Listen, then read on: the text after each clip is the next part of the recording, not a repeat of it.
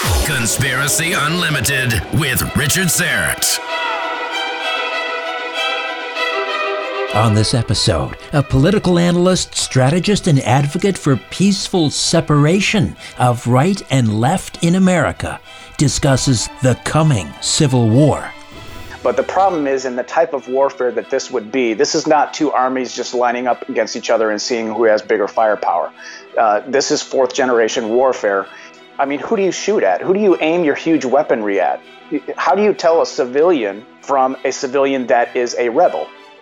This podcast is brought to you by Reverse Speech Radio, a podcast committed to telling you the truth, the whole truth, and nothing but the truth, using the exact same technology as the CIA. They know because they trained them.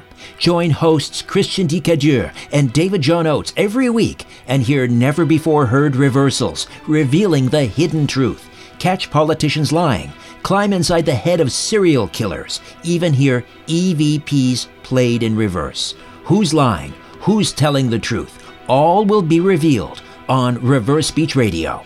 New episodes drop every Thursday. Find out more at reversespeech.ca.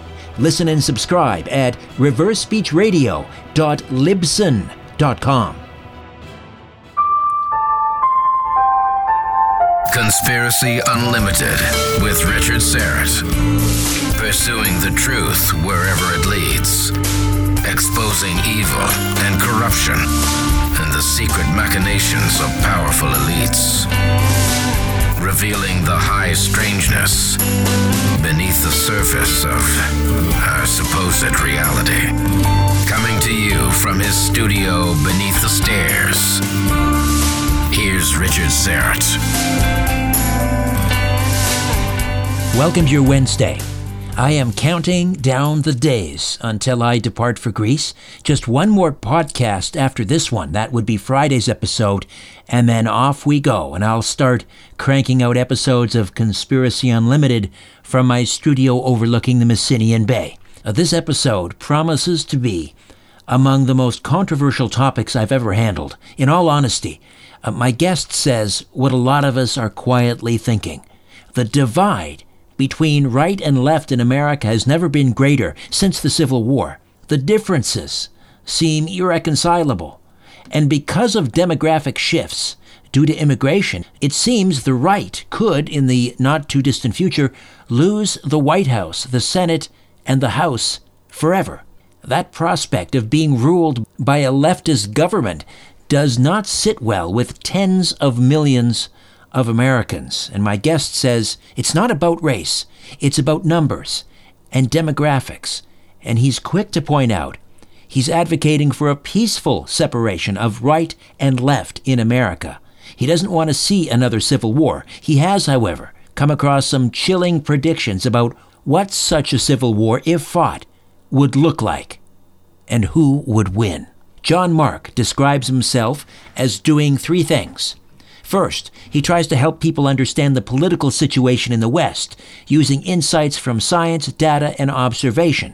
So he says that conservatives can abandon failed strategies. Second, he's an advocate for peaceful separation of right and left in America.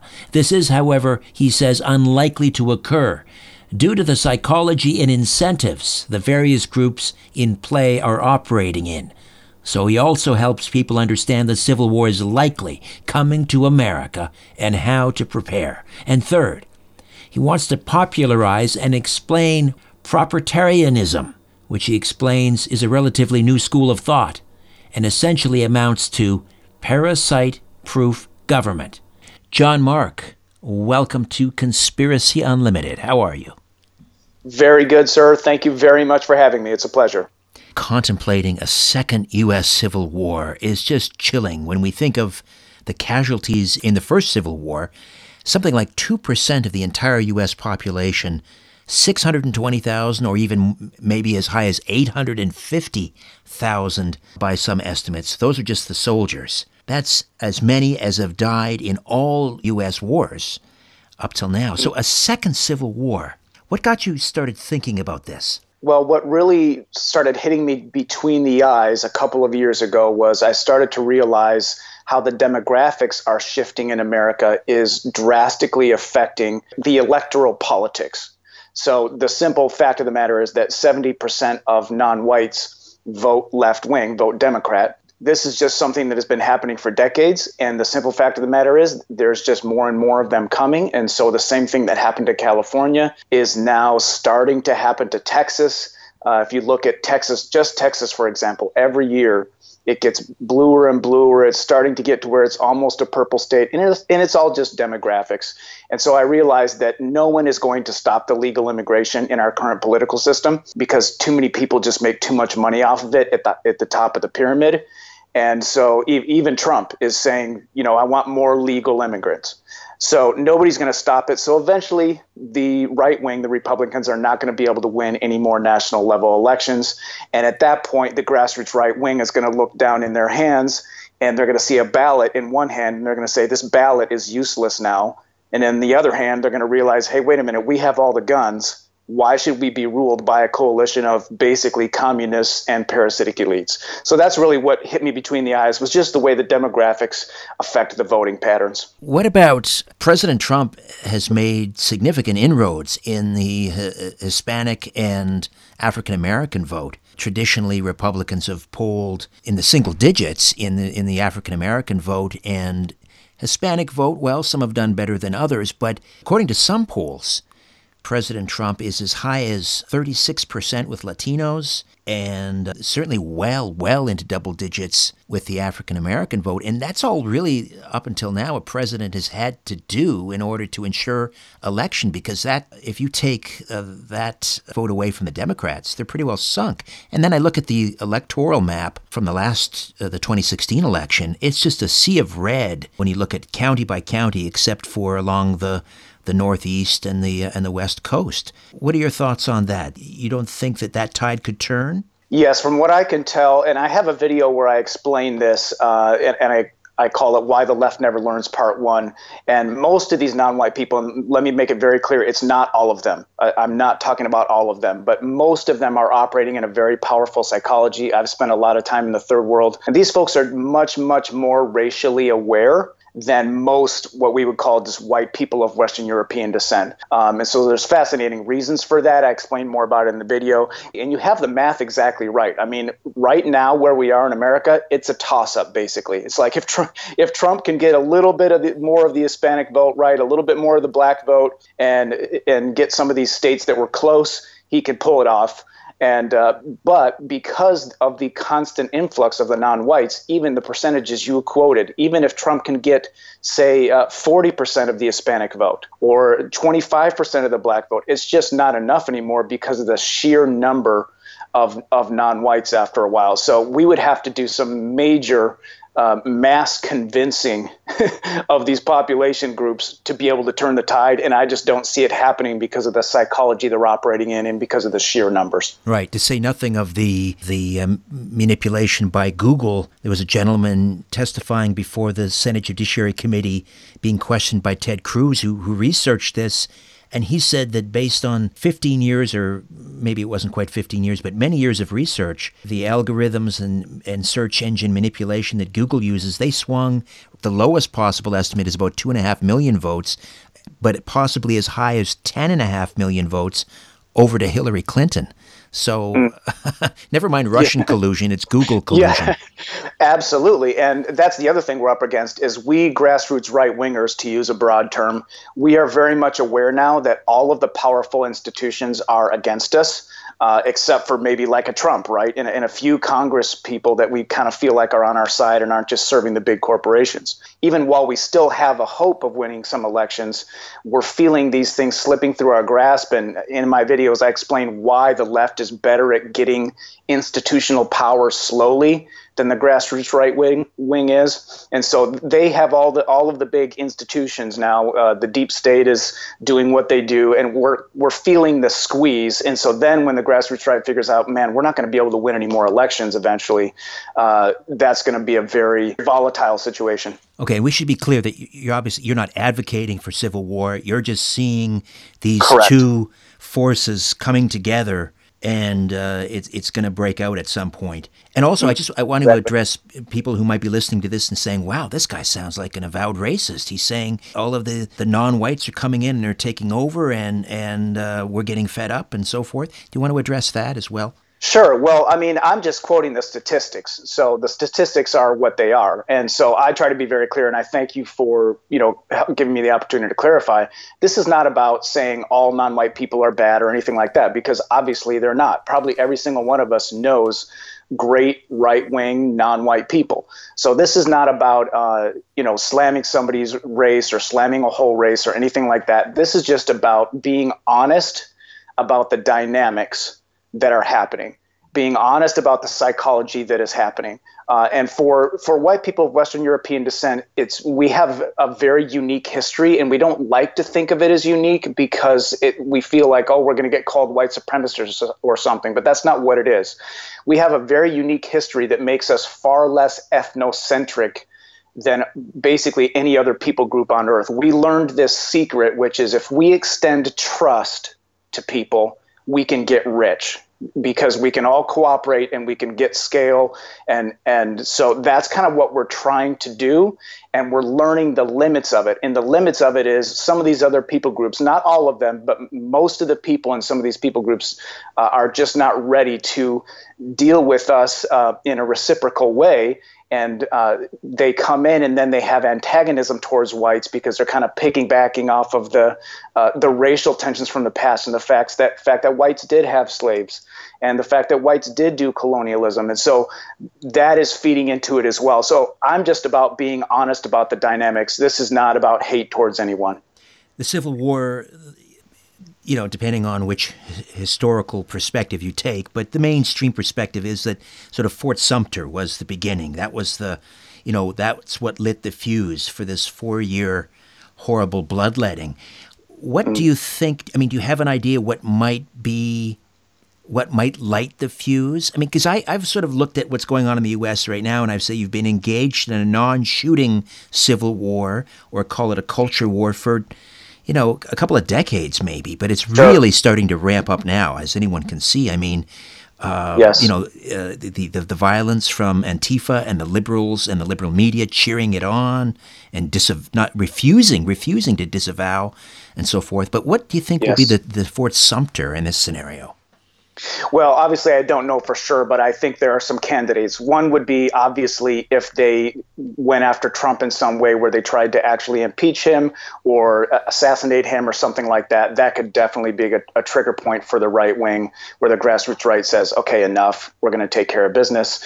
Um, I think the other thing that's happening that really feeds into this is. Um, they're they're really going after the family and after the kids now. If you look at the LGBT folks, uh, and again, I mean, I don't care if somebody does what they do in their bedroom, but what they're doing is a completely different thing now, where they're trying to propagandize the children. And the reason they're doing that is because uh, these LGBT folks have been historically low status and so they want to teach the kids to think that they're normal but then it gets into sexualizing kids and and maybe i'm just projecting on other grassroots right wingers my instinctive reaction to that but i'm just like oh no you're you're not doing that. Uh, so that's another potential for a flashpoint.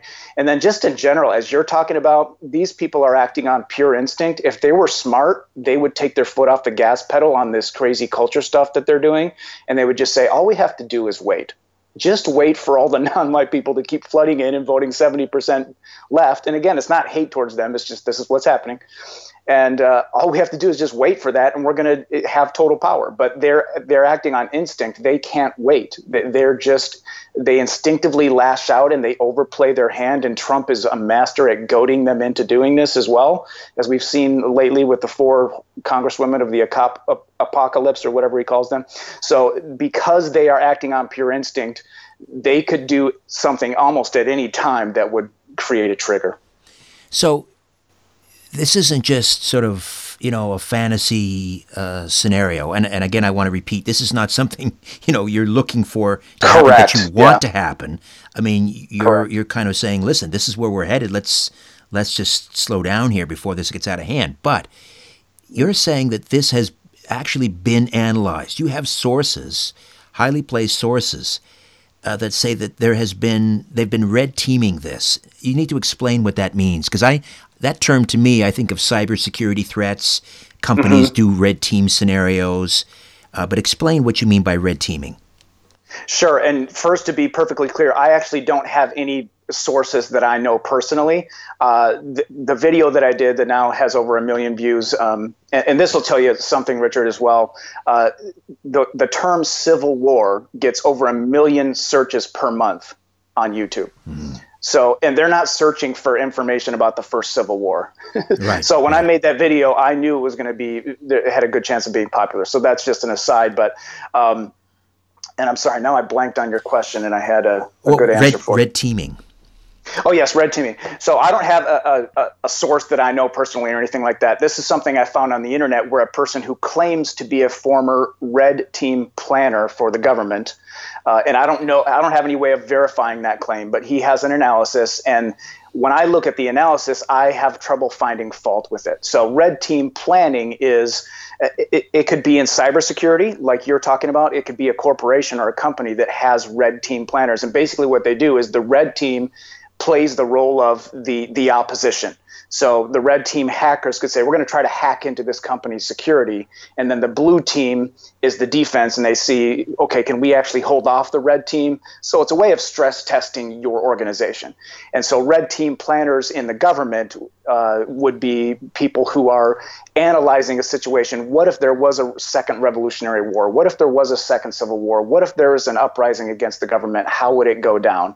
So that's what red team planning is. And this particular person who claims to be a former red team planner, his conclusion was that the establishment slash left doesn't really have much of a chance in that type of a scenario if the grassroots right wing decides to rise up.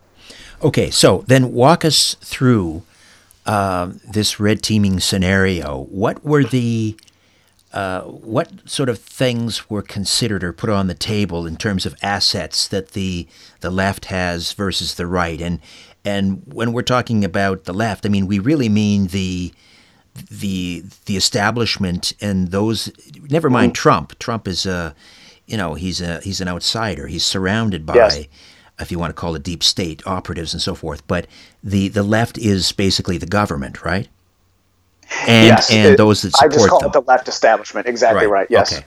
So and then we have uh, those on the right, uh, Trump supporters, uh, conservatives, maybe even you know, Reagan Democrats. Uh, do you remember mm-hmm. Democrats, folks? When they were anyway. Um, so, so what are the assets? Let's just walk just walk us through this one sort of step at a time.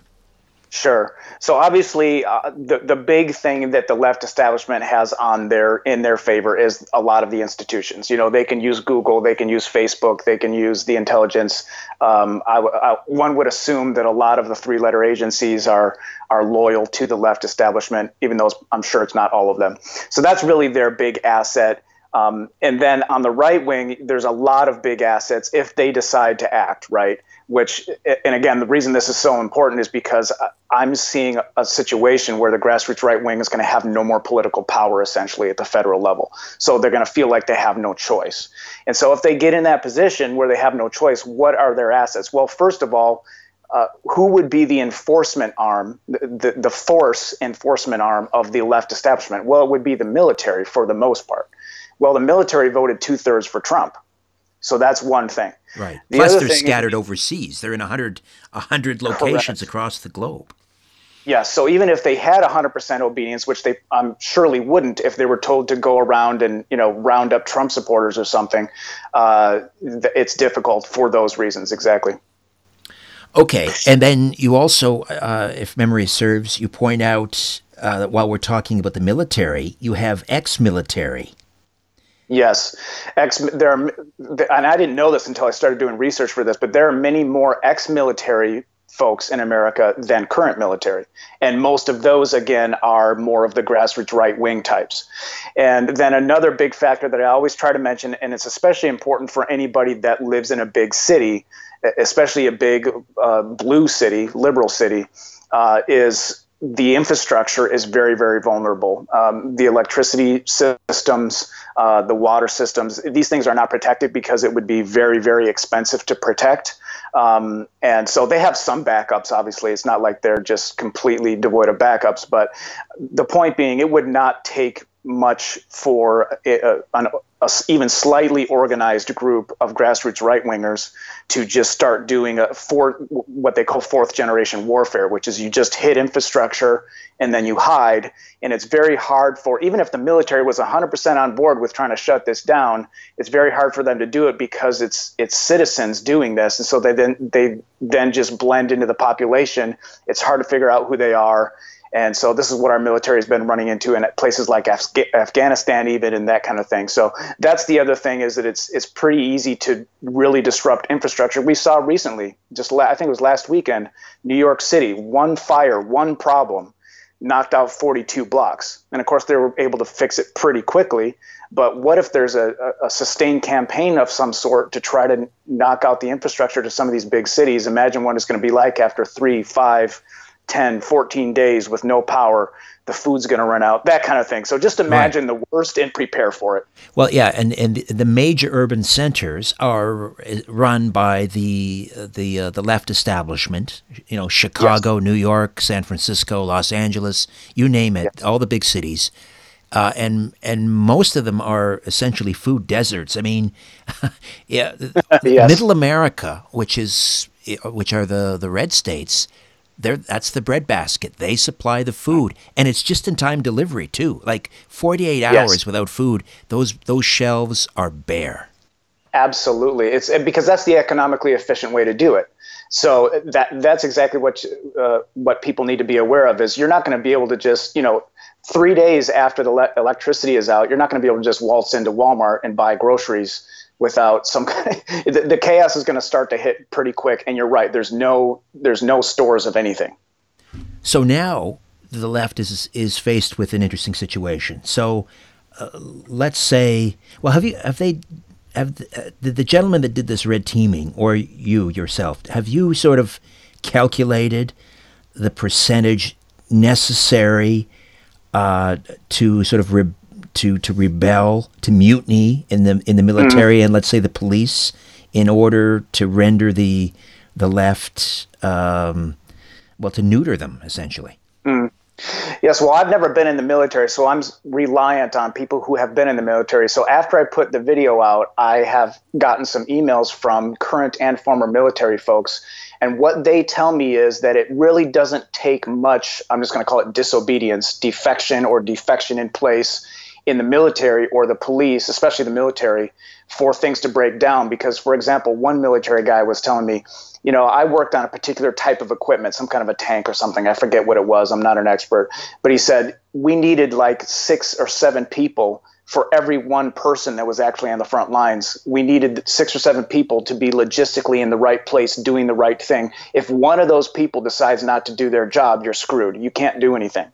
So uh, it doesn't take much defection. And again, we, let's just remind everybody two thirds of the military voted for Trump.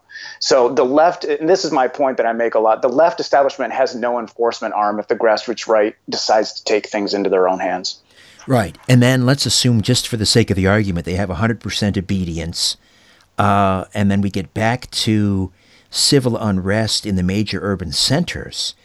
Uh, mm-hmm. And that that unrest is going to come from people. It doesn't matter left or right. They just want food. They want it now. Yes. Uh, so now, yes. as you point out in your in your excellent video, the establishment is fighting a war on two fronts. Not only are they fighting the, if you want to call them patriots or militias, um, um, and so forth, but they're now fighting civilians who are mad with hunger. Absolutely, it's very hard for the government to look good in a situation like that because uh, people tend to blame the government, right? Why aren't you taking care of this? Why? Aren't, it's almost it's almost like any kind of a chaos situation. It's very difficult for the government to do what is considered a good job. so uh, you're exactly right. They would be fighting a two front battle, even if they had full obedience. If you look at the numbers, and as you said, many of the military people are overseas. The police forces of these major cities are, ba- with the exception of Washington, D.C., which is kind of a militarized zone because it has to be, but most of these major cities, they're just staffed for basically bare bones everyday policing. They're not staffed for this. Like even when the lights went out in New York City for five hours for 42 blocks, the emergency services is instantly overwhelmed because it's the same thing as the food. They're not staffed for emergency because that would be incredibly inefficient. They are staffed for everyday situations. And so they instantly get overwhelmed when there's something like this. And so you're exactly right. The government would be fighting a two front battle. And then the other battle they'd be fighting, I'll throw this in as well, is the, the moral authority battle. It's very hard for governments to look good when their own citizens are rebelling against them because it's like, well, you're doing such a bad job that your citizens are rebelling against you now. So uh, they're fighting a PR war at the same time, which is also difficult. Back to more of my conversation with political analyst John Mark when Conspiracy Unlimited returns. Timothy in Tennessee writes, This is one of the greatest things I've ever put in my body. I couldn't agree more. Lana Paley in California writes, Thank you. This is a miracle tea. With every glass, I feel better and better. Now, over the last couple of months, I've been extolling the virtues of Life Change Tea, this remarkable all organic, caffeine free herbal tea.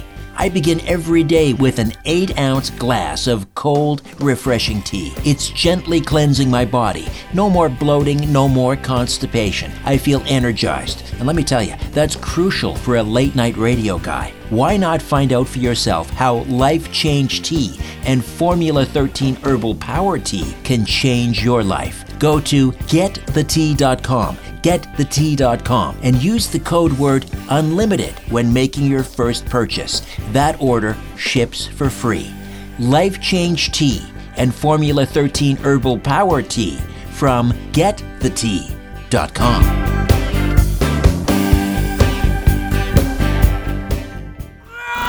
The truth goes through three stages. First, it is ridiculed. Then, it is violently opposed. Finally, it is accepted as self evident. Let me just read that again, what that means.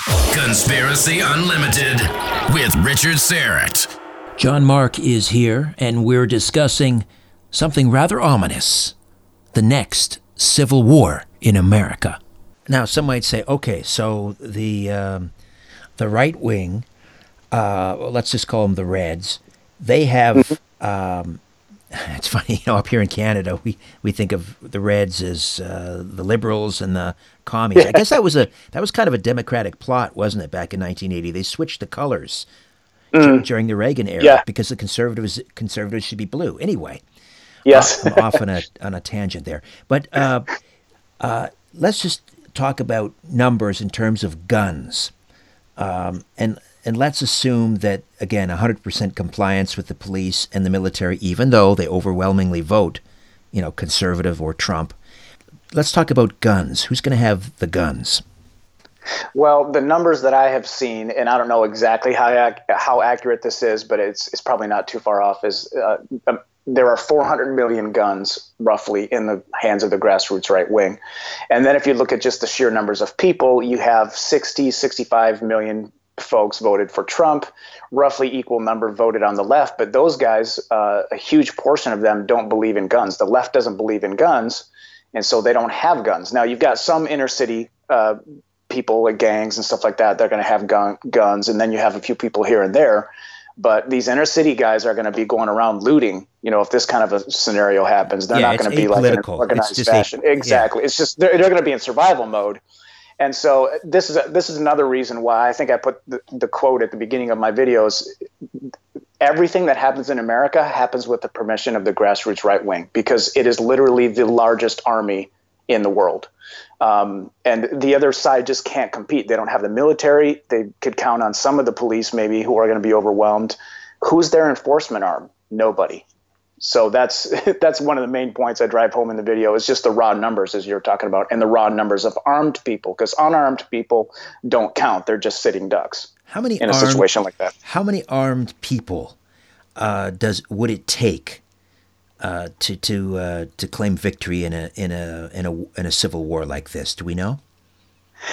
I don't know, obviously, the exact number, but uh, because of the because of the infrastructure uh, vulnerability it actually would not take that many people. And I'll tell you what I think would be the ideal scenario. Obviously, none of this scenario is ideal, right? So don't get me wrong. But if there was going to be some kind of a conflict, the ideal scenario with the least bloodshed would be something to the effect of some grassroots right wingers lay siege basically through infrastructure hits on a couple of uh, larger blue cities, right? Larger leftist cities.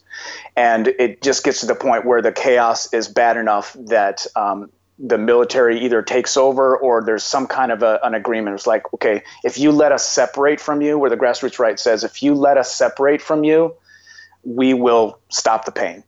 And then you know we can have some kind of a separation there's different options after that but uh, you could lay siege to one or more of these leftist cities with boy I don't, I don't know the exact number but it just doesn't take that many people uh, to cause havoc because of the infrastructure so several thousand could possibly even pull it off and if like i said if, if it gets to the point where the whole grassroots right realizes they're politically disempowered in the current system it's going to be a lot more people than that ready to act uh, because they're going to feel they have no other choice. So I don't know the exact number, but it's a lot less than most people think. Most people tend to think, well, you would need like, you know, 20 million people to act. Well, that's not true at all because of the infrastructure vulnerability, as far as I can tell. Yeah, I mean, how many yellow vests have brought Paris to a standstill like for an, an entire year? Yes, and they don't even have guns. They're not even using guns. They're just doing you know, protest stuff, uh, stuff that that doesn't require guns, and they're not really hitting infrastructure. If they really wanted to hit infrastructure, I mean, they're hitting some of it, but we, that's a good example. It doesn't take that much to cause chaos because our society is so technological, it's so reliant on just-in-time delivery of everything. It's extremely fragile. Uh, okay, so you might say the militias and the militias and their supporters, they've got AR-15s and so forth, but the uh, the government, the military, they've got heavy duty hardware. They've got these active denial um, sound cannons and, and different things to control mm-hmm. Populations. They've got howitzers. They've got flamethrowers. They've got the heavy duty equipment. Yes, so that's definitely a plus uh, or, or, or an asset on the the blue team's side. We'll put it that way, and I point that out in my video. But the problem is in the type of warfare that this would be. This is not two armies just lining up against each other and seeing who has bigger firepower. Uh, this is fourth generation warfare, and so if the grassroots right wing takes a tactic of we're just going to hit and hide, we're going to hit infrastructure and hide and just keep doing that and creating chaos and letting the chaos do all the work of putting pressure and creating demand for restoration of order. Because you got to remember the other thing that's going to happen is the the U.S. economy, the stock market's going to tumble, and that means the rest of the world is going to start suffering economically, and, and everybody's just going to want it to be over. Like, let's just get this over so we can so we can go back to making money, business as usual, right? So that's going to be a huge pressure point. And so, uh, if the grassroots right wing takes this type of a tactic, which would be their most likely tactic to take, I think, uh, it's very hard for. I mean, who do you shoot at? Who do you aim your huge weaponry at? How do you tell a civilian from a civilian that is a rebel? It's very difficult, and we're running into this in the Middle East and some of our conflicts as well. And so the heavy weaponry is not nearly the level of advantage as some people would think. And then, of course, we go back to all of that heavy machinery, fancy machinery has a huge chain of people that all have to be doing their jobs 100% in order for it to work. And there's a good chance in a situation like this that would not be happening. Right. Even if you had 1% that were sabotaging equipment and so forth, it could bring it to a, a standstill. Uh, sure. Now, you mentioned the the dependence of the, the world on the U.S. economy thriving. Certainly, China is a perfect example. But if yes. the United States was embroiled in a civil war, some might argue might argue that it's very vulnerable and just uh, ripe for an invasion from one of our adversaries, uh, Russia or China. How do you uh, how does the the red team scenario look at that? Yeah, that's a very good point. It's a very frequent thing that people bring up. Now, I think if it happened relatively fast, you wouldn't really have much trouble with that. If it got to be a long, drawn out thing that lasted for months uh, or more, then I, am hesitant to say that we would see boots on the ground from any foreign army. And a big reason for that is we have nukes. So the military stance, I'm guessing, would be uh, I think this is a pretty educated guess, would be something along the lines of this is our internal issue if you put boots on the ground, you're declaring war basically against us, and we have nukes. So this is the whole reason everybody has nukes is so we don't do this to each other and put boots on the ground and invade each other. So, but I think you would probably see um, if it was a drawn out scenario, you'd probably see some economic or arms aid uh, either directly or indirectly from some of these foreign nations. So Russia might support the grassroots right wing in that fashion. China might support the left. There could be other actors. But I think it's less likely that you would see boots on the ground, maybe some UN troops, but they don't have, you know, peacekeeping troops, but that's not very large numbers. So I tend to think that's a little bit less of a factor than uh, some other people do. Also, you, you make an excellent point, or the gentleman that put this red team scenario together did, and that is just the, the sheer, the vastness uh, of the United mm. States, mountain ranges and rivers and so forth, would negate uh, any sort of effective land invasion. Yes, it, it's very, yeah, we're huge. We forget how huge we are until you start overlaying maps of like Europe on top of the United States of America. And so, yes, we're, we're huge. And as you said, the middle of America is much more self self sufficient. There's a great guy uh, by the name of Peter Zeihan, Z E I H A N, who is a geopolitical strategist. And he talks about how the middle of America is extremely self-sufficient, and so really these coastal cities would uh, are, are more vulnerable because they're reliant on shipments from there, and it's also a problem, as you say, if anybody's trying to invade. I mean, what where are they going to invade? Uh, it's just such a big territory. How are they going to actually take over such a huge territory? It, if you start to try to play it out logistically, it's very, very difficult, somewhere between difficult and impossible. I think you also point this out in your video, and that the Japanese uh, the Imperial uh, Army, they, they had considered a land invasion of the United States, but then because of all of the points that you just made, they ruled it out. Yes. Yeah. They they know they. Uh, I think the phrase was, and I forget if this is a, an accurate quote or not, or if this is just something somebody made up. But there's a, a gun behind every blade of grass, right? And if there was a foreign invasion, all of a sudden, any grassroots right winger that's not involved is going to be much more uh, motivated, even even more motivated to get involved and say, no, we're not going to be taken over by foreigners by any stretch. Right. That's why. That's you know the well-armed militia, the Second Amendment. That's what that was all about. Absolutely. That's our saving grace. Yep. And and why perhaps well not perhaps it's quite transparent why the left seems so determined to disarm America.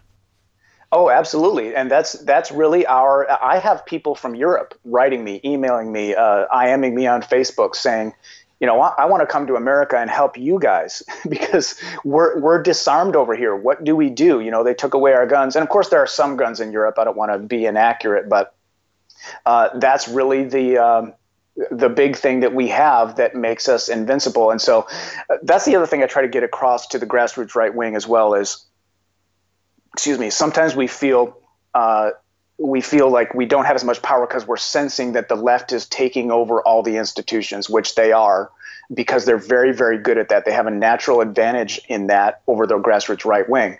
But what I say is you got to remember that it, all of their power eventually flows out of the end of the gun and the out of the end of a gun and most of those guns are actually in grassroots right wingers hands whether it's the military whether it's the civilians law enforcement uh, it, it's a it's a, a, form of fake power that the left has at this point so don't forget that so the the uh, the verdict here obviously it's is is way more check marks in the win column for the Blues or the the right uh, versus the left.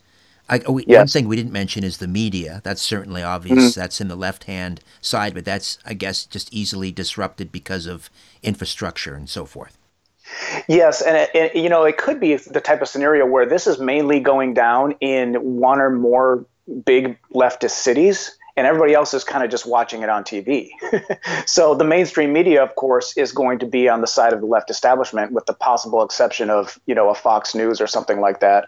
But uh, and the alternative media is going to be doing what they do, which is giving another perspective, uh, which is obviously very valuable. Um, but uh, again, they're going to be the leftist media is doing a huge favor to us right now because they are so shrill and hyped up about every single thing that the grassroots right does, every single thing that Trump says. So it wears thin after a while. And so everybody understands they're just following a narrative. They always stick to their narrative. Any grassroots right winger, no matter how mild, is a Nazi. And it's just like, you know, you've said that you've cried wolf so many times, we don't take it seriously anymore. And so they're going to be doing the same thing in a situation like this. But uh, all of the people that matter are going to have tuned it out already anyway. So, how does this end? I mean, let's hope it never happens, but how would it end? Uh, how quickly, and then what would be, how would it be resolved? Well, I think the the way it would eventually be resolved is the establishment, which, as I'm sure you know, is not going to be keen about giving up power. But uh, basically, what the grassroots right wing is going to try to do, most likely, is just put so much pressure, uh, so much pressure on the economy, so much pressure on these cities, where they basically cry uncle and say, "Okay, enough. You guys can have your own states, or you can secede, or you know, you can run uh, most of America and just have these blue cities be their own areas. Because if you look at a map uh, of, of population and population density, half the wor- half of America lives in in these dense areas, and that's where all the blue people are. And so it's really just a few dense, densely populated areas that have all of these folks, and the rest of the country is like a sea of red, as you say. Right. so, uh, so I my goal would be to for the grassroots right wing or my, my hope would be, if something like this happens, would be the grassroots right wing ends up with uh, most of the territory of the United States because that's where we live. And you know, if these blue people have their their little you know cities that they want to take down the drain, they can go ahead and do that if they want to. Um, so I don't. It's too hard to say exactly how long it would last, exactly what would happen. But I think eventually what would happen is basically the grassroots right wing presents demands and says, "Listen, we will stop this if you let us separate from you. Um, and if the pain is bad enough, they would consider that as opposed to continuing to fight a battle that they're losing. And again, uh, let's be clear: you're you're not advocating for this. You're saying this is what staring us in the face. How do we avoid yes. it? How do we prepare? Uh, can we prepare for a, a peaceful uh, uh secession?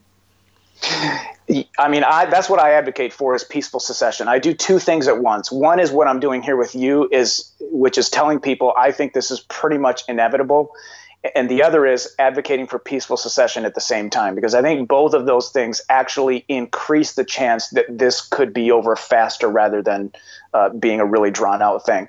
So, uh, telling people that civil war is coming increases demand for peaceful separation. Now, let's be honest, is the left establishment going to just let us go our, our own way? Uh, or are they just going to be thrilled when the Democrats start winning every election? And, you know, they're not going to just let us go without a fight, would be my prediction. And so, uh, when I say my goal is to have it come out a certain way, I think that we need to actively try to steer this the best we can. Even if we can't avoid it totally, we need to actively steer it. And one of the ways I'm trying to do that before beforehand is to let people know, listen, this could happen. It could be really bad. A lot of people could get really hurt. Let's you know, let's be aware of this. and if we can meme it into the consciousness of people, and this is happening, um, people are searching, as I said, Civil War a million times a month on YouTube. Um, 33%, this is from a couple years ago, I think, 33% of Americans think Civil War could happen in their lifetime. So people are very, very aware that the two sides cannot live together. And so I think the more we just talk about it, the greater the chance to have it end more quickly rather than being really drawn out. All right. And again, just uh, uh, assuage uh, my listeners that this is not coming from a, a point of view of, of, of hate and and racism. Correct, correct. That is that's not what it's about. Uh, this is about just being realistic, and um, it's kind of it, it almost makes me sad that um, this is what it comes down to. That basically, I mean, it, would be great to just be able to say, sure, we could take you know tons of immigrants from everywhere and just come and have a better life. And but the problem is the Democrats are going to start winning all the elections. So that's just the reality, and it's not hate at all. I mean, I know uh, non-white folks that are right wing politically. We all know that they're out there. There's talking heads that are that are blacks, that are right wings, that are Hispanics, that are right wing. So this is not about lumping anybody in one big category, but we do have to be realistic about the statistical patterns, and that's really what's driving this. So. Uh, uh, to the point where it's not where we're not going to be able to avoid it probably. So again, it's not about hate. It's just about being real, realistic about the situation. If people want to see this uh, this video, uh, in which you go into far greater detail about this red teaming uh, scenario of of uh, the next civil war, God forfend, how, how do we see it? Uh, it's on YouTube. If you just search John Mark, J O H N M A R K, Mark My Words, and uh, you could also search Civil War along with that, and I'm sure it will come up. And you, do you have a YouTube channel where you, you post videos on other subjects as well? Yes, my YouTube channel is just John Mark. So again, if you search John Mark, Mark My Words, or John Mark Civil War, I'm sure you'll that video will come up and you'll be able to find my YouTube channel. And my website is John Mark Says as well. John Mar- JohnMarkSays.com.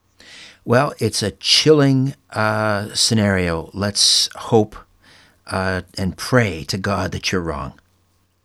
Yes, uh, I would love to be wrong. that would make me very happy. Um, but I think it's worthwhile, and I thank you for having me on, Richard, for uh, you know just spreading the word that this is something that uh, could very likely happen, and for people to just be prepared. All right, John. Thank you so much for your time. Thank you, Richard.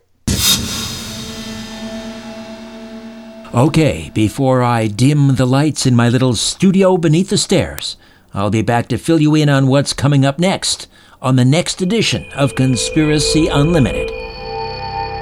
If you're a fan of this podcast, or my weekly radio program, The Conspiracy Show, or my YouTube channel, Strange Planet, I hope you'll consider becoming an official donor. A donation of $50 a month places you in the Star Chamber. $20 a month is the whistleblower tier, and a donation of just $10 per month makes you a truth seeker. Star Chamber and Whistleblower members can participate in an exclusive monthly online chat or video conference with me.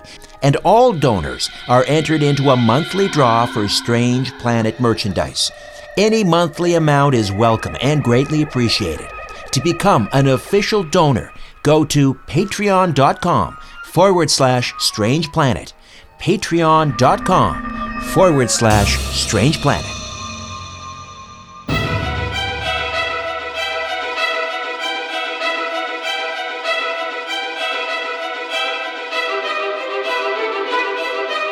Be sure to be listening Friday for part four of A Beginner's Guide to False Flags.